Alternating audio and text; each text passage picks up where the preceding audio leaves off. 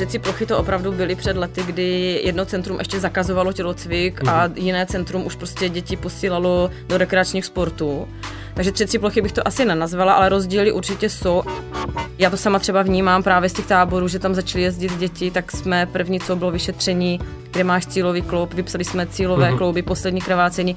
Dnes se těch dětí zeptám, jestli mají cílový kloub a oni neví, oni neví co, co to je, to je cílový kloub. Ne, který to je, ale ani co to je. Vždycky to říkám, když o tejpu mluvím, že já opravdu jako nemám ráda, když pacienti jakýkoliv, mm-hmm. jakoukoliv diagnózou se sami tejpují podle návodu na YouTube. Na vlastní žíly. Vážení posluchači, dobrý den, vítejte u sedmého dílu hemofilického podcastu Na vlastní žíly.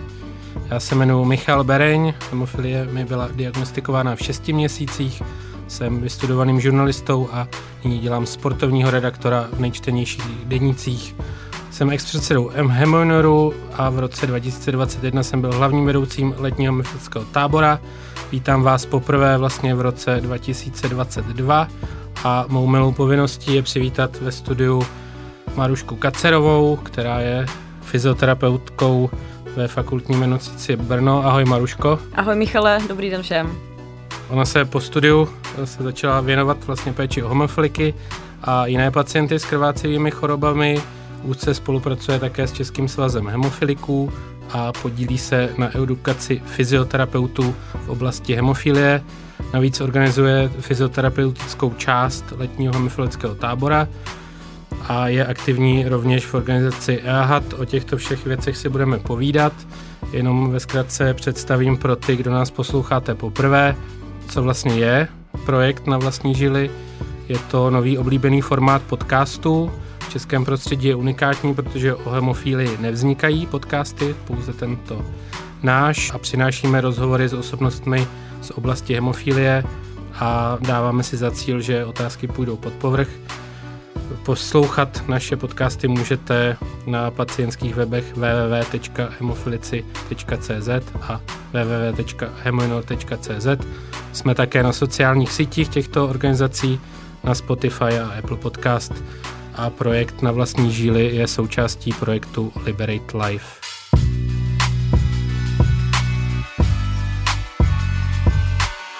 Maruško, jestli si poslouchala předchozí díly nebo aspoň některý z nich, tak víš, že první otázka je tradiční a nemění se bez ohledu na to, kdo tady je hostem a mě by zajímalo, co pro tebe osobně znamená hemofilie.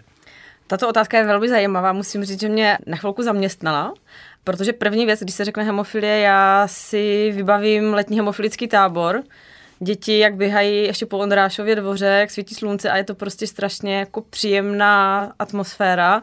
Takže když se řekne hemofilie, představím si opravdu děti na táboře, vedoucí z hemofilii a lidi, co jsou spojení s hemofilí tím, že jim pomáhají.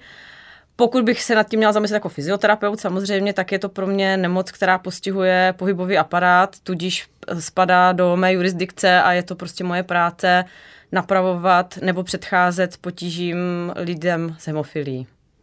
Dobře, děkuji. Já ještě vlastně teda v té souvislosti, když bychom eh, v rychlosti představili hemofílii, ale já věřím, že nás poslouchají ti, kteří už vědí, ale pro jistotu hemofilie je vlastně vrozená krvácivá choroba a e, dělí se podle závažnosti na lehkou, střední a těžkou formu nebo podle vlastně procent strážecího faktoru.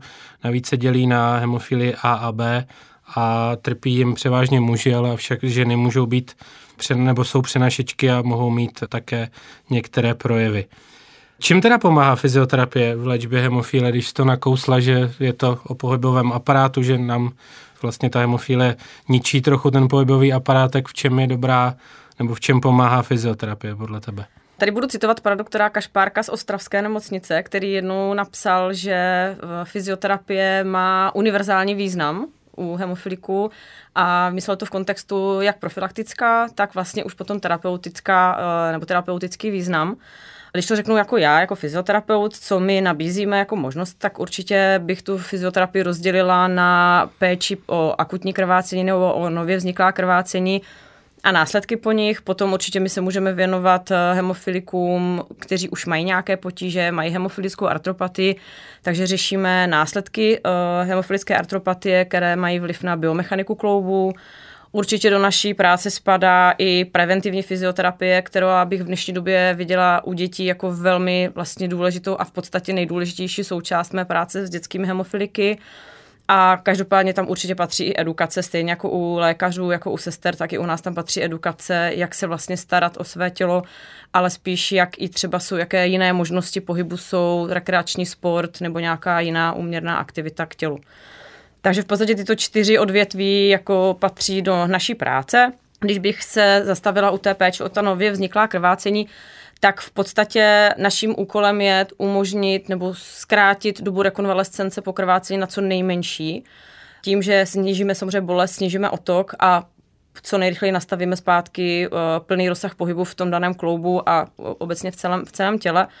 Tato rehabilitace nebo tato fyzioterapie v podstatě ale po, probíhá většinou v domácím prostředí, protože v dnešní době už se rozhodně hemofilik nedostane po každém krvácení, nemusí být hospitalizován.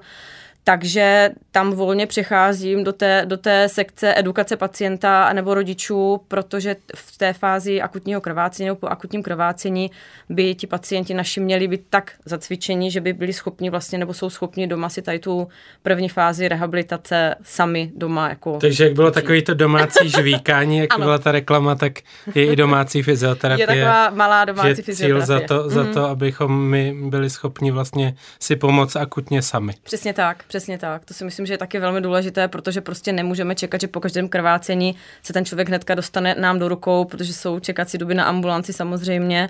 I když se samozřejmě snažíme v hemofilickém centru akutního hemofilika hnedka si tam nějakým způsobem dostat mezi pacienty nebo něco, ale myslím si, že mnohem důležitější je právě ty hemofiliky nebo rodinné příslušníky zacvičit mm. tak, aby byli schopni si prostě takhle tím domácím žvíkáním pomoct sami. Dobře, děkuji. My jsme se tady bavili i vlastně s hematoložkou, s paní doktorkou Zápotockou z Motala, byla tady posledně Veronika Čepeláková, co by sestra z hematologie. A ty si vlastně fyzioterapeutkou ve fakultní nemocnici Brno, která je hemofilickým centrem a v odborných časopisech o hemofílii eh, světoví odborníci, někteří z Česka vlastně jsem našel několik výzev pro to, aby zajistili široce dostupnou a kvalitní fyzioterapii pro hemofiliky, protože oni si myslí, nebo je takový úzus, že eh, v tom multidisciplinárním týmu péče o hemofiliky je právě ta fyzioterapie důležitá a důležitá i podpora hematologa, případně pediatra.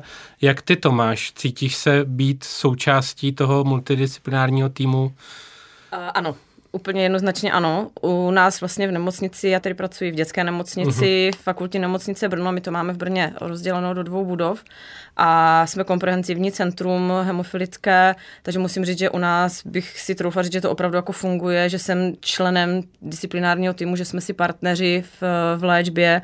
Míváme pravidelné setkání, takzvané hemofilické schůze, kde kromě všech hematologů bývá, já teda jako fyzioterapeut, bývá přítomen ortoped, bývá přítomen psycholog, Teďka nově i paní doktorka ze stomatologického oddělení, je tam sociální pracovnice, mm-hmm. jsou tam sestry, jsou tam i laborantky a my všichni dohromady u jednoho stolu se bavíme potom buď o nějakých jako aktuálních problémech, nebo řešíme i třeba budoucnost pacientů, které hodláme předat na dospělou medicínu. Takže myslím si, že tam jsme opravdu všichni u toho kulatého, je to opravdu ještě navíc kulatý stůl, takže jsme si tam všichni tak nějak jako rovně, nikdo nesedí úplně v čele. Jediný, kdo tam teda není, je ten pacient, který by měl být součástí multidisciplinárního týmu určitě taky, Aha. ale je tam s námi aspoň tedy papírově a my všichni o něm, o něm víme a případně nějaký výstup, který se tam třeba vyjedná, tak potom ten pacient je s ním samozřejmě seznámen, ale fyzicky pacienti tam teda, teda nejsou určitě.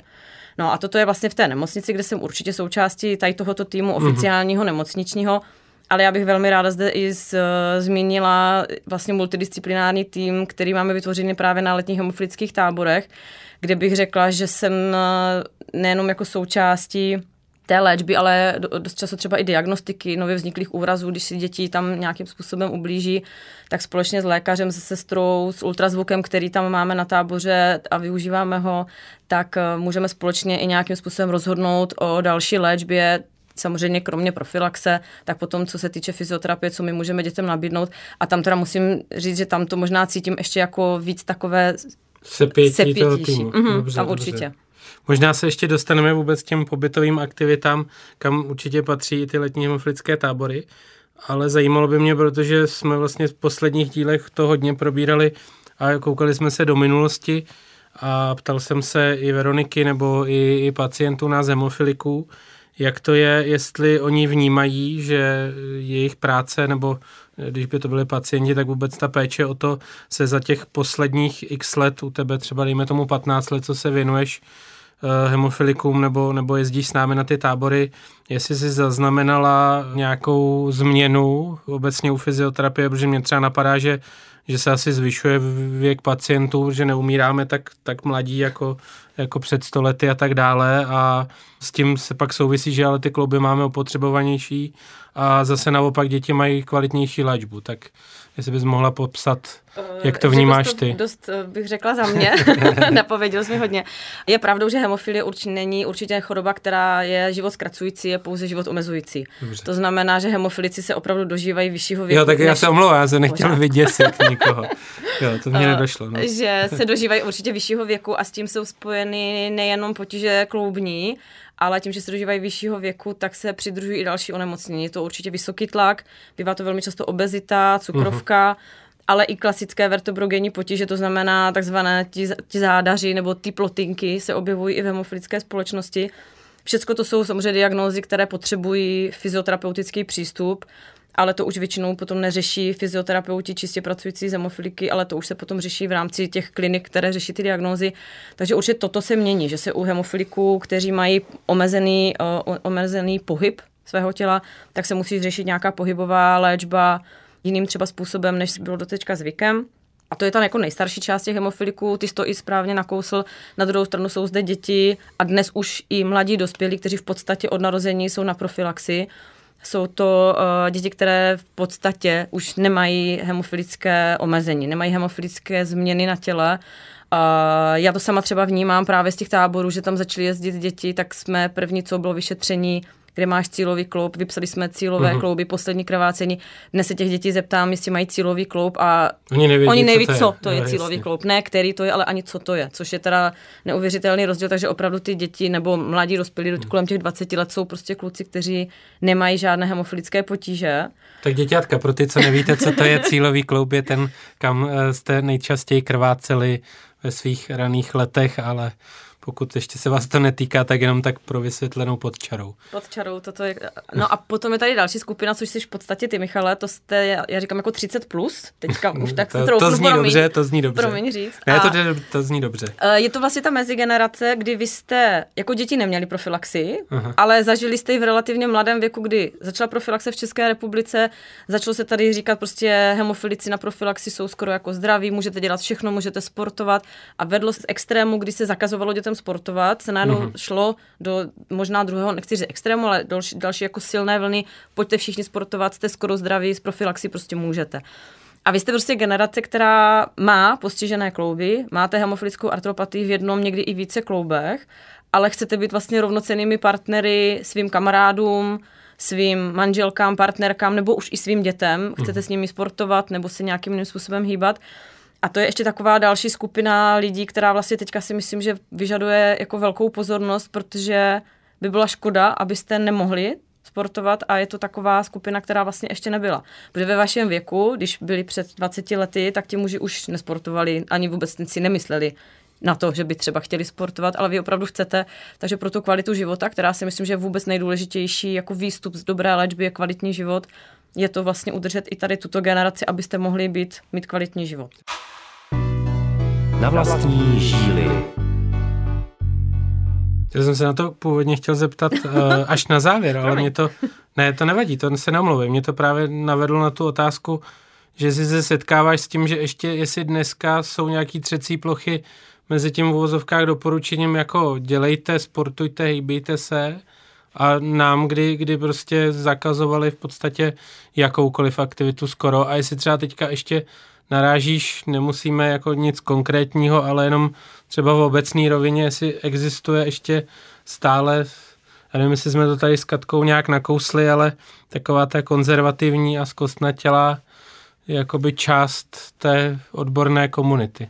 Bych to Eh, zaobalil do jemnosti. zvláštní fráze, no. Uh, myslím si, nenazývala bych to třecí plochy. Třecí plochy to opravdu byly před lety, kdy jedno centrum ještě zakazovalo tělocvik a jiné centrum už prostě děti posílalo do rekreačních sportů.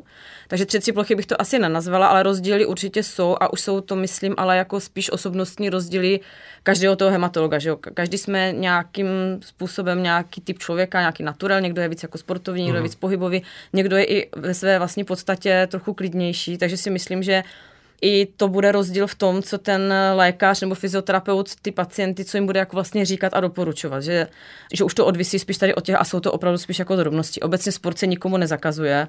Určitě se pořád trvá na tom, že kontaktní sporty a nebezpečné sporty adrenalinové by ty děti neměly provádět, neměly by se k tomu vlastně nějak jako vést. Mhm.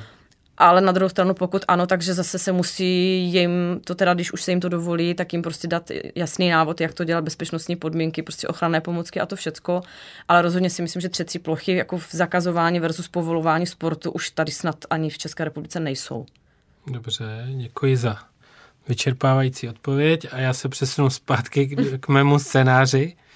A tam jsem ještě se chtěl zeptat na to, co jsem zmiňoval, když jsem tě představoval posluchačům, a to je organizace EAHAT. Eh, V čem ty vidíš, nebo jestli bys nám ji mohla představit, a v čem vidíš benefity pro i tu multidisciplinární péči, jak jsme se o ní bavili, zda pomáhá i hemofilikům tady v Česku určitýma svýma aktivitama. Uh, EAHAT je vlastně Evropská asociace pro hemofilii a jiná krvácivá onemocnění a je to vlastně organizace, která združuje ty odborníky. Mhm. Odborníky, všechny zdravotníky nebo li- lidi pracující s, s hemofiliky. Má jakousi prostě nějaký výbor, nějaké předsednictvo, ale potom jsou tam hlavně jednotlivé podvýbory, je tam sesterský výbor, který si odštěpil jako první. Od sesterského se posléze odštěpil fyzioterapeutický výbor Mhm. a teď se od těch sester odštěpili nově i psychosociální výbor. Eh, Jsou tam vlastně odborníci z celé Evropy, včetně teda České republiky. Musím nám udělat reklamu, my tam máme i fyzioterapeuta, i psychologa, i hematologa v této, v této krásné organizaci. A eh, vlastně, když bych asi spíš mluvila o té fyzioterapeutické síti eh, v toho výboru, tak naším cílem bylo za- zajistit, což se už podařilo, síť fyzioterapeutů napříč celou Evropou, tak, aby existoval jakýsi komunikační kanál, aby byla vytvořena síť edukovaných fyzioterapeutů na poli fyzioterapie, jak v hemofilických centrech, tak v některých státech i v nehemofilických centrech, ale aby ta edukace tam prostě proběhla. A proto se vytvořil jakýsi systém hub and spoke, prostě šíření těch informací, mm-hmm. kdy kromě nás sedmi členů toho výboru existuje zhruba 20, možná menší číslo koordinátorů pro Evropu, kterou jsme si rozdělili. Můj region je třeba, a já mám Českou republiku, Slovensko, Maďarsko a Rumunsko a to je můj region, o který já se mám jako fyzioterapeut starat a motivovat je k tomu, aby jako se nějak chtěli vzdělávat, mám oslovovat ta jednotlivá centra a tam potom jet případně nějakou, nějakou prostě edukaci, vzdělání nebo prostě nějaký workshop, popovídání si s těmi fyzioterapeuty na téma hemofilie potom vlastně dělat. Já jsem měla teda to obrovské štěstí, že já jsem nikoho oslovovat nemusela, oni si mě oslovili sami. Mm-hmm. Uh, začalo Slovensko, že si mě oslovili, vlastně i oni začali s tím, že jsme sepsali tu brožuru, která už potom byla přeložena, paradoxně napřed byla slovenská, pak byla přeložena do češtiny moje. A takže tam proběhly... Jakože jsi to psala ve slovenštině. Já ne, já ne. já jsem to napsala česky, oni to přeložili do slovenštiny a pak se to znovu překládalo zpátky do češtiny a já jsem ty videa, která jsou, tak ty já jsem potom měla na Slovensko dabovat do češtiny. Bylo jako... Naozaj pekné. Ano, naozaj pěkné, bylo to, a tak jsem viděla aspoň Bratislavu. Dobře, dobře, dobře, dobře, tak zdravíme za hranici. Ano, ano. A takže Slováci si s tím jako kdyby začali. A potom mě takhle oslovilo i Maďarsko, i Rumunsko a byla jsem vlastně v těch státech. V Maďarsku jsem byla pouze v Budapešti, kam oni svolali fyzioterapeuty z, celé, z celého Maďarska. Ale v Rumunsku to bylo zajímavější, tam si mě pozvala paní profesorka Šerbán, která má centrum dohromady se svým manželem, který je zase diabetolog. Mhm. A oni tam pořádají hemofilické tábory tady v tomto centru, což je takové kdyby lázeňské v městečku Buziaš, takové lázeňské místo, kde oni pořádají jak pro diabetiky, tak pro hemofiliky různé právě Aha. na stylu hemofilického tábora. A tam oni svolali zase prostě fyzioterapeuty z Rumunska celého a měli jsme tam takový workshop, byl tam, byli tam pacienti a povídali jsme si různě o možnostech. Opět se zase ukázalo, že existuje, teď mi vypadlo, jak se jmenuje ta teorie o tom, že na spoustě místech ve světě vznikne to stejné, aniž by se ti lidi znali, tak v podstatě ta fyzioterapie, kterou oni si tam taky dělali po svém v době mm-hmm. komunismu, tak mají podobné pomůcky, jak jsme si my tady vyráběli, šili nějaké zátěžové pytlíky a podobně. Ale co tam je teda veliký rozdíl v tom Rumunsku, musím říct, eh, co se týče té fyzioterapie, tam to bylo takové smutné pro mě asi, protože tam jsou děti, pak všichni čekají na tu totální endoprotézu a pak zase mají totální endoprotézu. Ale když jsem se bavila zrovna s mladým mužem, který akorát čekal rodinu a on říkal, no já teď čekám jako na tu totální endoprotézu a když jsem se s ním bavila o tom, jestli by třeba chtěl cvičit fyzioterapii něco, tak on říkal, ne, no hematolog říkal, že nic a pak počkáme, pak mě to teda vymění. Mm-hmm. Tuto, jakože po, tam ta informovanost teda asi je malá stran i těch hematologů, že to není Ono problém, to že by tam nebyli ti souvisí s tou fyzioterapeuti. dostupností léčby, A to. o který Určitě. se říká, že vlastně zrovna i to Rumunsko Není bohužel úplně. je na, na Mhm. chvostu, co se týče evropských zemí, protože to jsme si lehce nakousli s paní doktorkou Zápotockou, co si Takže- pamatuju. No, takže tyto rozdíly jsem jako vlastně- vlastně mohla vidět i v tom svém regionu, ale díky tomu zase, že jsem tam byla 20 fyzioterapeutů, dejme tomu, jsem tam oslovila, jsem s nimi i v některými v kontaktu, takže tato vlastně, takže abych jsem se vrátila k původní otázce, ten EHAD vlastně dělá toto. Takže konkrétně třeba v České republice, kromě toho, že jsme tady teda uspořádali EHAD kongres v roce 2019, si myslím, tak ne, že by tady nic nepomáhal, ale my jsme na tom tak dobře v péči o hemofiliky, že spíš my jsme v té organizaci, abychom mohli pomáhat šířej po Evropě. A vážit si toho, co máme doma. Přesně tak. Dobře, než chodit za kopečky.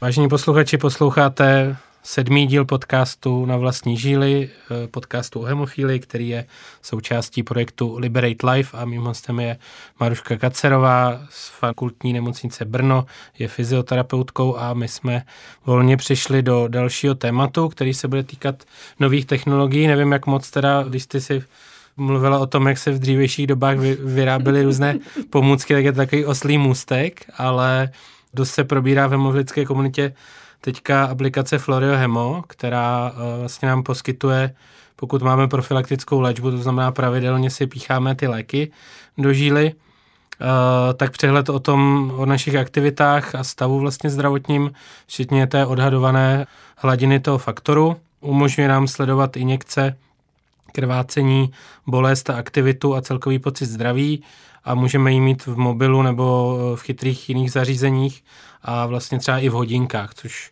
pro spoustu lidí je eh, ulehčení a mě by dost zajímalo, protože jsem se o tom bavil se zástupcem jednak eh, je lékařského stavu, jak kdybych to takhle měl nazvat, i, i s ostatníma pacientama. Tak by mě zajímalo, jestli může pomoct i třeba v oblasti fyzioterapie, jestli když mi třeba ukáže, my to s Katkou Altmanovou přirovnali k nějakému brnění, tam ten stav toho, toho faktoru, tak jestli se může stát, že, že třeba podle toho si naplánují nějaký to svoje domácí cvičení. Uh, určitě může být pomocná. Myslím si, že každá, každá věc, která pomůže k pravidelnosti léčby, profilaxe, může být pomocná. Ať je to motivace nějakými nálepkami u dětí, nebo motivace toho, že ten člověk to vidí v té aplikaci. V tomto případě bych asi viděla největší devizu v tom, že to připomene protože i Petr Altman, s nímž jsem četla rozhovor právě na Mhm. stránkách Florio Hemo, tak přiznal, že i on jako velmi poctivý pacient, a to já ho znám a vím, že je ten z těch poctivých, že se prostě může stát, že na aplikaci faktoru zapomene, takže pokud by uh, aplikace připomněla každou aplikaci profilaxe, tak by to bylo prospěšné minimálně v tom, že právě hladina faktoru, ta síla toho brnění by se udržovala prostě pořád tak silná, aby sport nebo jakákoliv jiná pohybová Mhm. aktivita vlastně byla pro pacienta, pro hemofilika bezpečná, tudíž nebude docházet ani k masivním krvácením, ale ani k mikrokrvácením, nebude tudíž docházet k zhoršování stavu, k nějaké destrukci kloubu a to je vlastně to, co by mě to pomáhalo jako fyzioterapeutovi v tom, že pacient se mi nebude zhoršovat, protože mu to připomíná profilaxi. Druhá věc je samozřejmě, když se tam zaznamenává potom nějaká sportovní aktivita, Mhm. mm-hmm. případně úrazy nebo něco, tak si myslím, že určitě na základě informací právě z té aplikace by se dalo třeba dohledat, co je chybou nebo při jakých příležitostech se potom objevuje krvácení, co to způsobuje, protože ne každý si vždycky vzpomene, co přesně dělal předtím, než se zakrvácel. Takže pokud by to i jako vlastně sloužilo jako takový jakýsi deníček na vybavení si toho, proč potom třeba se objevilo nějaké krvácení, nebo jiná bolest, která třeba nemusí být jenom nutně z krvácení, ale může to být právě u pacientů, co mají osteofity, tak může být třeba podrážděná synově, bolest v kloubu se může objevit i tak, tak můžeme prostě na základě třeba informací z té aplikace už nějakou cestu k té cílené fyzioterapii třeba najít. A obecně jsou nějaké no, nové metody nebo nebo technologie, které vám ulehčily práci. Asi dřív lidi neslyšeli o tapech, což teďka je skoro každý druhý, to, nebo když se díváme na sport, tak to vidíme všude, ale, ale je to určitě kvalitní pomůcka, nebo jestli ještě existují víc technologie, ty jsi mluvila o tom ultrazvuku, který nejenom, že se tam dá vidět miminko, ale i, i změny v kloubech, tak Uh, určitě ty technologie jsou nové a děkuji, že jsi vlastně zmínil za mě. Kinesiotape tady je přes 10 let taky, ale takže je to v podstatě jako čerstvá věc. Já jsem to u hemofiliku začala poprvé používat uh, právě na táborech, kdy jsme to začali v podstatě jako zkoušet, musím uh-huh. přiznat. Ten kinesiotape jsou různé, typ, to je vlastně páska tejpovací, která je pružná a tou pružností ona ovlivní funkci svalu. Buď je umí aktivovat, nebo je umí právě naopak stlumit. Ale potom existuje taková podkapitola v tom kinesiotejpu, která se jmenuje lymfotape, a vlastně je kvůli tomu, aby docházelo ke zmírnění otoku. Což v, u hemofiliků, kteří když zakrvácí, tak oblast oteče, ať je to sval nebo kloub. A ten lymfotape výrazně pomáhá vlastně vstřebání toho otoku po tom akutním zakrvácení. Takže když v dřívějších dobách jsme k tomu využívali třeba míčky, nebo i hemofilici měli své míčky, tak dneska si můžou pomoct, nebo jim můžeme pomoct aplikaci lymfatického tejpu. Takže v tom bych viděla jako úplně strašnou výhodu, protože mm. hlavně ten lymfatický tape, když je to na kotníku, normálně se obuje bota, může si obleci pacient cokoliv na sebe a není nějak limitován nějakou ortézou nebo něčím já bych teda ráda tady zdůraznila, vždycky to říkám, když o tejpu mluvím, že já opravdu jako nemám ráda, když eh, pacienti jakýkoliv, mm-hmm. jakoukoliv diagnózou se sami tejpují podle návodu na YouTube. To já jsem toho velký odpůrce, protože už jsem zažila několikrát, že rodič eh, v dobré víře, mm-hmm. že mhm. dítěti pomůže, mu naopak třeba udělal úponové bolesti na achilovce, protože ten tape prostě lepil špatným směrem. Takže nemám ráda, když prostě lajci si sami tejpují, ale u toho lymfotejpu je ta obrovská výhoda, že pokud toho někdo nalepí špatně, tak on jenom nefunguje, ale nemůže ublížit. Jasně. Takže právě jeden, jeden z, jedno z mezigeneračních setkání, co jsme měli v Jihlavě, možná ještě uh-huh. na, mhm. na Jizerce kdysi, tak vlastně bylo i instruktáž eh, rodinných příslušníků na, na tape eh, konkrétních kloubů, kteří třeba právě když mají cílové klouby, tak věděli, že potřebují naučit, jak se lepí koleno, jak se lepí loket, tak se mi to učila, protože toho se vlastně nebojím že to někdo by mohl si tím ublížit. Takže to lze vlastně zařadit do té domácí péče samopéče. Mám to tam zařazeno, určitě. Určitě Jasně, a je právě třeba, když potom ke mně chodí pacienti na ty pravidelné prohlídky dispenzární jednou za půl roku nebo jednou za rok, tak se jich snažím ptát a ptám se, jestli si to třeba pamatují, jestli to ví a případně si to třeba i opakujeme, protože pojďme si přiznat, že když ty děti dva roky nekrvácí, tak toto se všechno zapomene. Takže se snažím na to i já sama myslet, abych jim to vlastně připomněla, aby jsme si to zopakovali, kdyby náhodou něco se stalo, aby to bylo osvěženo v té paměti, aby právě nedošlo k tomu, že to udělají třeba nějakým způsobem jako špatně. A je to, je to oblíbený mezi, mezi náma nebo mezi hemofilikama obecně, že já myslím, že je. Zvyšuje se popularita mm-hmm. určitě. Určitě. Je to cenově dostupný, ten tape mm. se dá dneska už koupit úplně kde jaké lékárně a nejenom v lékárnách, takže určitě to je dostupné. Je to malá krabička, kterou si každý může vzít na dovolenou na turistickou vycházku, když někam jde a kdyby se něco stalo, tak prostě si může třeba uh, zalepit, takže si myslím, že to jako je u vás určitě oblíbené. Posloucháte podcast na vlastní žíly. Tak teďka bych přešel k tomu, co jsi říkala na začátku, protože si vzpomínám na to, když jsi říkala, co pro tebe znamená hemofílie, takže to pro tebe znamená hlavně ten letní hemofilický tábor, tak já na ty první, první momenty taky velmi rád vzpomínám, když se tam objevila a, a začlenila se do toho multidisciplinárního týmu. Tak si pojďme chvíli povídat o tom, jak to vlastně probíhá, protože nejenom na těch letních hemofilických táborech, ale vlastně na asi každém pobytu se snažíte edukovat právě nás nebo i rodiny, že, že probíhá ta, ta fyzioterapie nebo se věnuje fyzioterapii stejně jako různým výletům nebo jiným aktivitám, tak je to součástí uh, podle mě asi všech, všech pobytů, co se pořádají pod hlavičkou Hemoinoru nebo Českého svazu hemofiliku. Naprosto souhlasím, naprosto ano, na všech, na všech akcích, které jsou pořádány, Eh, pacientskými organizacemi, tak vždycky je přitomen a trochu si říct, že ne jeden fyzioterapeut. Většinou jsme tam tak tři až čtyři mm-hmm. a ať jsou to mezigenerační setkání hemofilická, která už mají tradici, nebo bylo letos první tradiční setkání pro ženy přenašečky, ženy s von Willebrandovou chorobou nebo partnerky hemofiliku. Tam, tam jsem byla taky přítomna teda sama, ale i tak jsem tam byla ať jsou to všechny aktivity jako pobytové pro dospělé pacienty, pobytové právě pro děti nebo pobytové pro děti eh, s rodiči, tak vždycky jsou přítomně fyzioterapeuti a pokud i třeba na těch eh, setkáních je to jenom teoretická přednáška, tak vždycky následují nějaké workshopy nebo prostě praktické ukázky, praktické konzultace nebo možnosti i vůbec jako předvedení té, té fyzioterapie. Myslím si, že fyzioterapie se stala takovou součástí všech těch hemofilických setkání, že někdy si až říkám, jako jestli mám vůbec ještě komu co předat, že mám mm-hmm. pocit, že za těch x let už jsem řekla snad všecko. Pravdou je, že přichází noví hemofilici, člověk má paměť děravou, takže ona, opakování matka moudrosti není asi nikdy špatně. Takže vždycky tam ta fyzioterapie je, je zmíněna více nebo méně, ale vždycky tam jsme, určitě. A trochu blíže na těch táborech, jak to probíhá, já to třeba vím, protože jsem tam že jezdíval i jako dítě, i jako vedoucí, ale pro ty, co nás poslouchají, tak, tak by je to možná zajímalo, jestli v čem to pomůže tomu konkrétnímu dítěti, když tam vlastně ten tábor stráví, tak ta fyzioterapie jak probíhá. No, my říkáme vlastně letní hemofilický tábor, ale ono oficiálně název je rekondiční pobyt. A vlastně Aha. původně to je opravdu Jasně. jako rekondice pro, pro hemofiliky, takže už v tom názvu je zakotveno to, že prostě se tam musí ta kondice zpátky získávat. Mhm. A takže tam ta, tam ta rehabilitace je v podstatě nejintenzivnější ze všech těch aktivit, co jsme, co jsme zmiňovali. Uh, začíná to nejoblíbenější samozřejmě raně dost cvičkou, kdy děti velmi rády vstávají a, a jdou, jdou cvičit. Uh, týká se to všech těch dětí, ta rozcvička, samozřejmě kromě těch, co třeba mají, nedej bože, nějaký úraz, takže uh-huh. nemusí se účastnit.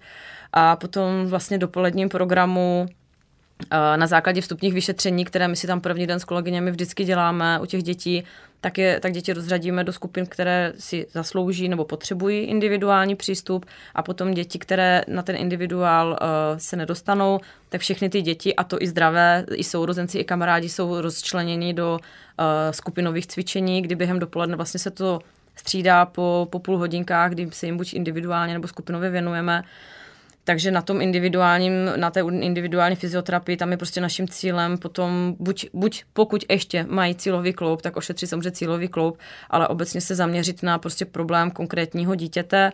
Na těch skupinových cvičeních, ty skupinky jsou po pěti dětech, takže my se jim stejně věnujeme dost jako intenzivně. Tam se zaměřujeme spíš na takovou tu celkovou koordinaci, nějaký, nějaký balanční cvičení, zpevnění toho kore, toho středu těla, jak se teďka taky hodně tak mm-hmm. jako mhm. o tom mluví ale zaměřujeme se tam třeba i na relaxaci nebo na právě nějaké protahování těch dětí, aby jsme prostě to správné držení těla tam nastavili co nejlépe při, při odjezdu z tábora, aby vypadali prostě jinak, než když na něj přijeli. A ta relaxace třeba tam mně přijde hrozně jako fajn. Nikdy jsme, ne nikdy, vždycky jsme to dělali, ale nikdy jsem nevěřila tomu, že každý rok za mnou potom přijde několik dětí a řekne, že to prostě jako bylo super, že opravdu děláme ten, eh, ten autogenní trénink, kdy opravdu ty děti jako uvedeme do, té, do toho stavu relaxace. Někteří samozřejmě usnou, to je taky přirozené, že se u toho usíná, ale to ty děti mají třeba hrozně rádi, že se právě tak dokáží jako sklidnit a to tělo se připravit třeba na ten odpolední program.